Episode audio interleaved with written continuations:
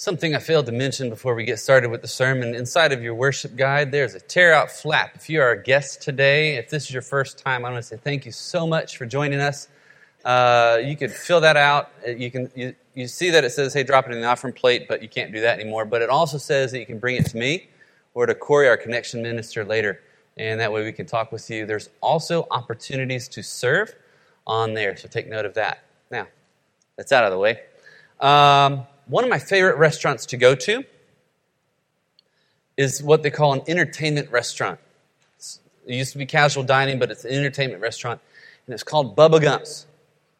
Any of y'all ever go to Bubba Gump's? Right? Any Bubba Gump fans out there? I love the place. Number one, I love the shrimp. I love that you can get multiple kinds of shrimp there. I like shrimp. Shrimp's, unless you're Corey Carr and you can't eat shrimp, like it's a really, really good thing. Um, I love it. But what I also like about now he's leaving. I'm so sorry, man. He'll be right back. I hope. Uh, what I also like about uh, Bubba Gumps is that they come to your table and they ask you questions. They do trivia questions with you. Now, you wouldn't know this about me, but I'm, I'm, I'm, I'm competitive. You wouldn't know it because, like, I watch pro wrestling, for goodness sake, right? But I love, I love going there because secretly inside I'm like, oh, I hope I get all these questions right today. Like last night, I was playing some trivia questions online. You can play online now. And I got them, I got them wrong. But that's beside the point. A little bit of trivia for you before we get started. Did you know that Forrest Gump, the movie, started, uh, it made its big screen debut in 1994? Anyone ever watch Forrest Gump out there? The first service, there, there was only like half of them that had seen it. I'm like, I, I was almost going to have to can the message and go another direction. Uh, so good. Then you, you, you know what we're going to talk about in a moment. Uh, it arguably, or definitively, was Tom Hanks's biggest paycheck he ever received for doing a movie. I know, you're thinking, I thought he would have gotten that for Toy Story 3, the long awaited sequel to Toy Story 2. He only made 15 million on that. Only made 15 million. He only made 15 million on that. Toy Story 4 coming out next year. Really excited about. He's making 15 million dollars. You're, you're, some of you are thinking, well, maybe, maybe Saving Private Ryan was his biggest payday. $40 million. He made $70 million on Forrest Gump. It's crazy. 1994, in the middle of his career, the biggest payday he's ever had. Two years after Forrest Gump released to the theaters, the very first Bubba Gump's uh, restaurant opened up in California. And now, today, they've got 44 locations across the world.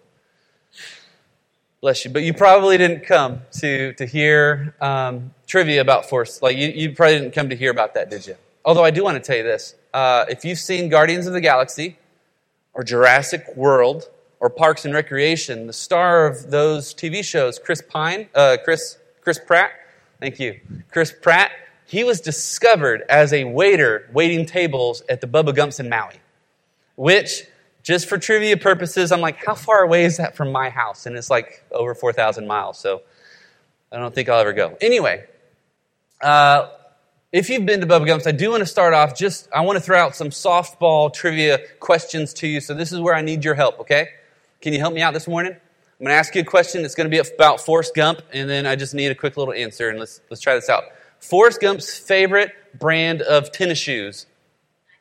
Nike. All right. Nike. Good. So that was a little softball, just warming you up, just getting you going. Uh, when Forrest Gump, uh, when Forrest got off the school bus and some bullies were chasing him, what did Jenny yell to him? Run, Forrest, run. There you go. Uh, let's see. Um, okay, so when Forrest Gump proposed to Jenny and she declined and she, she moved away, what did he do right after that? He started to run. He ran cross country. All right, so three years later, Forrest Gump finally finishes running. What did he say when he finally finished running? I'm tired. Guess I'll go home now. You know? Like he just, I love it. Uh, like, what, what baffles, like what you and I probably can't fathom is that, is that Forrest Gump, now he's a fictitious character, but Forrest Gump, like he, he had all sorts of experiences of things that he had seen and done that no one else would ever do in their entire lives. He played for that terrible Alabama team and got recognized as an All American. He, um, good, there's no Bama fans in here. This is good because like I would have gotten stoned there. uh, he got to see multiple presidents. He got to meet, you know, one of the Beatles. He got to meet, um, he got to drink Dr. Pepper in the White House. He had an incredible life experience. And he had the future ahead of him. And yet it seemed like whenever, whenever a problem came his way, he ran. And that's kind of like you and me, isn't it? Like whenever a problem comes our way with work, we run the other way. We go miles away. We try to get as far away from the problem with work as, as we could get. Because like we, maybe our boss is, is, is trying to get us to do this particular project or they're really getting hard on us. And we're like, you know, I don't want to be a part of that. I don't want to do this work project. I want to move in, into another area or another place or I'm not getting the pay that I need to get. And so we want to move somewhere else. We want to get miles away from where we were. And so there's tensions at work or maybe you bring those tensions home moms, dads, you can get this. You bring those tensions home, and like your kids, they want to come play with you. They, like you come home and hey, daddy, let's go play blocks. Or your kids like, hey, I want to go hang out with you, dad. And and you're like, you know, no, I, I've got all this stuff at work, or I've got all these problems at home, and I just want to go into my La-Z-Boy in front of my TV and pass out. Or I want to go to church and pass out. And we think of those things. Or, or like maybe there's problems with your spouse and there's, there's a disconnect between your, your husband or a disconnect with your wife and you're like i don't want to have that hard conversation. I don't want to have that thing like that we, we really should talk about but it's going to be too tough to talk about. And so i want to go i want to go miles away the other direction. And for the first time in like months you're like hey i don't want to deal with this. I'm going to go work out. And your spouse is like you haven't worked out in years that's not me i don't work out but like maybe you're like hey i just want to go work in the shop I'm going to go in the garage. I'm going to like piddle around, or I'm going to go into, in, into the backyard, or I'm going to go do some lawn work, or I'm going to go hang out with some friends. Like, I don't want to deal with whatever it is that I need to deal with. So, you want to get as far away from it as you can. What's interesting is that all of those things play into our spiritual lives. And I don't know where you are in the spiritual you know, spectrum. I don't know if you're really close to God or if you're here today and you're just kind of trying this thing out that we call church, that we call Jesus, that we call Christianity and, and you're like, so I don't know where you are on that, but like all of these things, the tensions that you have at work, the relationship problems that you have with friendships, or maybe in your small group, maybe here at church, or, or like the things that you have, the marital issues that you're having, and, and, and all of these things play into your spirit. And they play into like your relationship with the God of the universe. And some of you are like, man, I've been praying about that because I've got these problems, James. I've been praying about it and I've been praying about it and I don't know what to do. And it just feels like God is so distant. It feels like when I pray to Him, like nothing happens, and it feels like He's miles away. And maybe you're just checking out church for the first time. Someone invited you. You're still trying to understand, like, you know, what is following Jesus look like? What, you know, we're singing about it. What does following Jesus really look like? How do I really do that? Like, is that the thing for me? And it's because something within you has been stirring something inside of you like feels empty and unsatisfied and so you try you've been trying to find solace in that in anything that you can. It could be in bars. You've been trying to find that. You've been trying to fill that empty solace with friendships and empty friendships and more money and more this and more that and you can't find it anywhere. And so you're here today and you're not here by accident by the way but you're here today and you're like i need this fixed and i need this figured out. You know what our problem is when we feel miles away? I mean, it's, it's really, it's the same problem each time, and it's the same problem that happened 2,700 years ago to one of God's prophets named Jonah. So, like, go on and flip with me to Jonah chapter 1, but it's the same, it's the same problem that Jonah had. And, and it's the problem of obedience. Because some of us were disobedient. In fact, in fact, disobedience, disobedience will will keep us miles away from work and from friends and from family and ultimately from God. When we're disobedient, when we feel like there's miles of distance between us and our friends or our family members or our work or God, the root of that is your disobedience. And it's my disobedience. And it's the same problem that we're going to find here in Jonah. And some of you are like, dude, I know exactly the story that you're going to share with us because you've been around church for a while and you've, you've walked through this book. Some of you are like, hey, I've never heard this before. I've never seen the VeggieTales movies on this before. But that's okay. There's, I'm not going to show VeggieTale clips today, but I'm going to, I'm to share with you just a, while you flip to Jonah chapter 1, he's a minor prophet.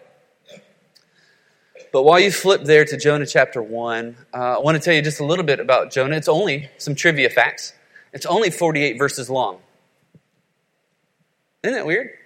S- movies have been made about this, songs have been written, books have been written. It's only 48 verses long. Spans over like 5,000 miles. This book, that, this story that we're, that, we're about to, that we're about to look at. And yet it still brings hope today that it did all those years ago, all those millennia ago. It's a beautiful, beautiful story. Some people, they think that Jonah is a myth. They think that this book or this story was fabricated. And I would say you're entirely dead wrong if you're sitting here and you think that it's been fabricated because Jesus himself quotes Jonah and references Jonah, and we'll look at that a little bit later towards the end of the message this morning. But, but if Jesus was like, hey, this is true and this happened, then I believe that it's true and that it happened. And if I believe it's, it's in the Word of God, then I'm like, hey, this, this is a real deal. But here we go. We're going to start in verse 1. We're going to do verses 1 and 2, and we'll get into this. The word of the Lord came to Jonah, son of Amittai. He says, Get up, go to the great city of Nineveh and preach against it because their wickedness has confronted me. A few things I want us to look at. I want us to look at the word Nineveh. I want us to look at the city of Nineveh. Here's a few things that we do know. Number one, it's a big city, it's a huge city. Uh, it says a little bit later in the book that it takes Jonah three days to walk it. And we know from archaeological excavations that it was a pretty massive city. There's about 125 to 175,000 people that lived in that city. We know also that it was an old city. Uh, Noah, we've been talking about Noah. Uh, our interim pastor Stephen's been talking about Noah a little bit. And so Noah had a son named Ham. Ham had a son named uh, Cush. Cush had a son named Nimrod and Nimrod, like Nimrod founded this particular city. We know that it's also, it was also the capital of Assyria. And if any of you are history buffs, then you know the images that come to mind when I mention the word Assyria. Because Assyria was a bad deal. It was a bad deal. In fact, they were so bad that they, that they commercially exploited people. There was witchcraft actively going on in the city, not in small pockets, but that the city was known for witchcraft. There was cruelty. They would impale people. That's a nice conversation to have later. One of the rulers, one of the kings of Assyria, his name was Sennacherib. He had some, some, some glyphs that were created and underneath those were some inscriptions and here's one of those inscriptions he says quote he says this regarding babylon another another really bad world power and assyria eventually would take over babylon. Look what they say. He says quote its inhabitants young and old i did not spare. And with their corpses i filled the streets of this city. I mean this is some torture. Like i, I think a modern day isis but worse. And that was assyria. That was nineveh the capital of assyrian rule. And the last graphic detail that i'll give you is that they would force their enemies to grind the bones of their dead ancestors. Who does that? And who does that? And this was Nineveh. What we will know is even though they were weakened at this particular point in history uh, when, when Jonah was going on, what we do know is that they would regain power one day underneath Tiglath-Pileser III, and underneath his rule, Israel would fall to the Assyrians. And Israel is a, is a, is a country, is a, is a physical place, would be no more for a long time. And it's, it would kind of directly to go back to what Jonah is about to do. What this means for you? Two things. Number one, God will tell us stuff, right? He'll say, get up and go. So, number one, it tells us your role is to serve God obediently now as you can't predict the future. Some of you are like, hey, you know, I, I, know God's telling me to invest in my relationship. I know God's telling me to do this, but like, I don't want to do this. I don't want to invest in my spouse. I don't want to invest in my kids. I don't want to be a great employee. And like, God is telling you to go do these things, and ultimately, He's telling you to trust His Son Jesus. And some of you are like, no, I don't know if I'm ready to make that commitment yet. I don't know if I'm ready to join the church yet. I don't know if I'm ready to give my money yet to this church. And like, God is telling you to do this, and when you don't do this, you're missing out. You can't predict the future. God is telling you to be obedient now. Number two, your obedience is marked in God's grand story. He says, preach. He says, get up, go to the great city of Nineveh and preach. He's like, I want you to help be a door holder for these other people that don't know me. And the, these other people that aren't in my story, because these Ninevites, like they were not a part of God's story. Like they may be image bearers of God, but they weren't a part of God's story. And he's like, hey, I want them on the inside. And so I just want you to go and be obedient and tell other people about me. That's all he wanted. That's what he wanted. These people were wicked. And in fact, I, I, I highlighted the word wickedness.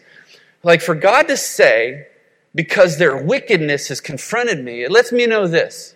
It's a double edged sword, but it lets me know, know this. God notices you. And, and I don't know what's going on in your life right now, and I don't know if there's some bad decisions that have been going on in your life, and I don't know if there's good things that have been happening in your life, but I want you to know that God notices you because He sure, he sure noticed these Ninevites. Like God notices the good and the bad, and He notices, and He's like, hey, but you know what? Doesn't matter. I want these people in on my story. Looking at the beginning of the verse before we move on, he says, Get up, go. Like two imperatives. Like, you know, the first imperative to go, but to get up like right now. I want you to go right now. Like, I wouldn't be offended right now if you got up and you started to spread the mission of God right now. I wouldn't be offended. And God's saying, hey, get up and go now, Jonah, and share with these people that desperately need to know about me. God wants Jonah to go now because getting them into the story of God is vastly important and will affect history forever. The deal is like your, your mission, your mission, folks, your mission, people, is now. It's not like, hey, tomorrow. Like, James today, I've got like, in a little bit, we're going to go eat, and then like it's going to be nap time, or it's like this, or it's golf, or it's football, or it's whatever, and then like maybe tonight I'll come back, maybe I'll come back for a banana, I don't know. But like, I can't today, not today. James, I'll do it tomorrow. Like, I don't, like, it's not up to me. I'm not your judge.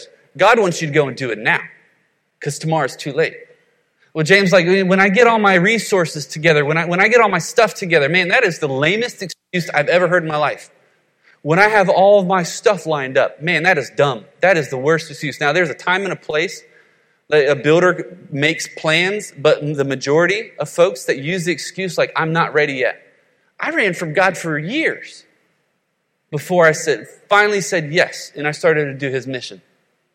And some of you are sitting there right now and like, you are running from God. You are not serving him the way you need to be. Or maybe you are and it's not as faithful as you know you need to be. You cannot wait.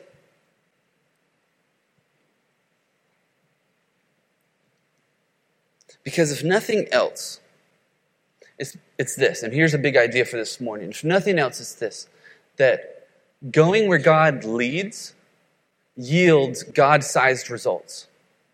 Like when you go where God leads you to go, when you follow, and that was a song that hopefully you sang earlier, like when we follow after God, when we go where God leads, it's going to yield God sized results. Not things that you could have done on your power, of your own understanding, of your own financial uh, uh, prowess, but like not of your own strength, but like when you go where God leads, you, God does what only He can do, and He gets the glory for it.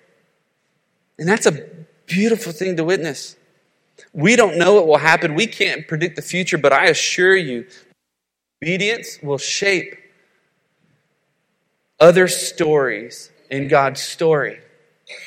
Like when you're obedient to God, like that's going to shape other people's stories. And so you need to go.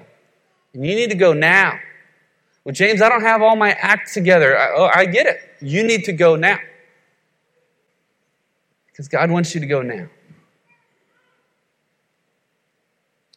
Let's look at verse 3. However, God, these are compelling things. However, there's always a however for us. Verse 3 However, Jonah got up to flee to Tarshish from the Lord's presence. He went down to Joppa and found a ship going to Tarshish. He paid the fare and went down into it to go with them to Tarshish from the Lord's presence. Here's a question I want you to wrestle with for a little while. What excuses are you giving to not obey God? Oh, well, the light's not right. music's not right. I don't have my finances in order. I'm not equipped. I don't have my act together. People are going to judge me. People will ridicule me. People are, what are they going to say about me? Like, what if people don't support me? Like, and we, we give all these different excuses of like why we don't go on the mission for God now. Those are lame.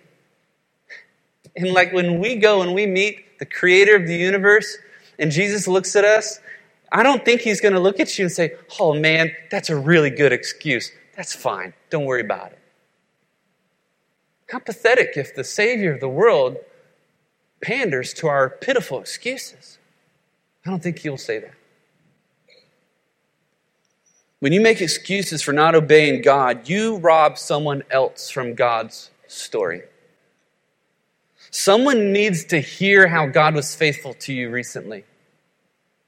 Like someone needs to, to see you sacrificially love your spouse. I don't know what your marriage is looking like right now, but like someone needs to see you. It might be your kid, it might be your neighbor, but someone needs to see you loving your spouse. Someone needs to be blessed by your gifts. Some of you are withholding your gifts, but someone needs to be blessed by that.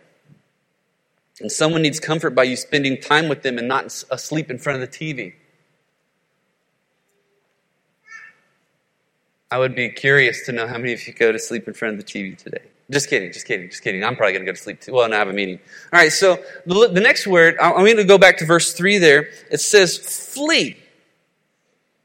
However, Jonah got up to flee. When you don't go where God leads, you get further from the Lord's presence. I mean, they, he mentions it twice in that verse. When, like, and like Jonah went out of his way to disobey. And like that's the same with us. Like it's not like, hey, I'm just not going to do that. It's I'm not going to do that. Now I need to go do this thing. Now I need this person to cover for me. And now my hands are tied. I can't go do this now. Like we go out of our way to disobey God like, I want to show you a map real, real quick uh, of Jonah, okay? Uh, of Jonah's. He, he went down to Joppa, it tells us. And then he caught a boat over to Tarshish, which is how many miles away? 2,500 miles. Now, Nineveh, on the other hand, over land, is how many miles away? 550. And like, I've got another map for you I just want to show is like, so he starts over there where the red box is, and he, to get to Tarshish, he has to follow the currents and he has to follow the sea route of the Phoenicians. And so he has to go all around the, like he has to go up northeast and all around the coast until he finally gets to Spain. He had to go out of his way to disobey God. Some of you are doing that now. Some of us are doing that now. We often go out of our way to disobey. Now, I want you to read with me verses 4 through 8. It won't be on the screen. We'll get back to the screen on verse 9. So if you don't have your copy, I'm sorry. But verses 4 through 8, let me just read you a little bit more of the story to pick us up. Then the Lord hurled a violent wind on the sea. Hello, Hurricane Katrina. And such a violent storm arose on the sea that the ship threatened to break apart. The sailors were afraid, and each cried out to his God. By the way, these were folks that did not know God. They didn't follow God. They didn't follow the God of the Bible. They didn't follow Yahweh. They didn't follow any of this. They had their own God. They were outsiders. They threw the ship's cargo into the sea to lighten the load. Meanwhile, Jonah, get this, Jonah had gone down to the lowest part. So not only is he traveling as far away as he can to disobey God, but now he gets as low as he can to disobey God. And then he had stretched out and fallen into a deep sleep. Hello. Probably on a La-Z-Boy. Verse 6 The captain approached him and said, What are you doing sound asleep? Get up. Interesting that he'd say, Get up again. Anyway, call to your God. Maybe this God will consider us and we won't perish. Come on, the sailors said to themselves. Let's cast lots. Then we'll know who is to blame for the trouble that we're in. So they cast lots and they singled out Jonah. Verse 8 Then they said to him, Tell us who is to blame for this trouble we're in. What is your business and where are you from? What is your country and what people are you from? Now, I don't want you to miss this because verse 9, verse 9 is, is, is an amazing turn of this story. And it can be an amazing turn of your story too. Instead of you being miles away, you can begin your trek back to where God is. Check this out, verse 9. He answered them, I am a Hebrew. I worship Yahweh, the God of the heavens, who made the sea and the dry land. Like all of a sudden, he's confessing who God is. Obedience begins at any time, but it always starts with acknowledging with who God is. And so, like, you've been, if you've been disobedient recently, if there's been some tensions, if you feel miles away from something, like, it starts by reconfessing, like, who God is. Man, I've been so far away, God, this is who you are. This is why we sing the songs about God and the songs about Jesus that we sing, because we're trying to identify together as a group of believers, like, God, this is what we're saying, who you are. And this is what's going on with Jonah here. This is who God is. What's, what's interesting in an ironic sense is that you experience God's blessings en route to God's destination. Like God's called you to go somewhere, to go tell somebody about Him, and, and you begin to experience these blessings, not there at the destination, but on your way. Because all of a sudden, like these people who didn't know who God was, they're like, hey, tell us about your God. And he could have been like, no, no, no, I don't want to. But instead, he's like, yeah, let me tell you who my God is.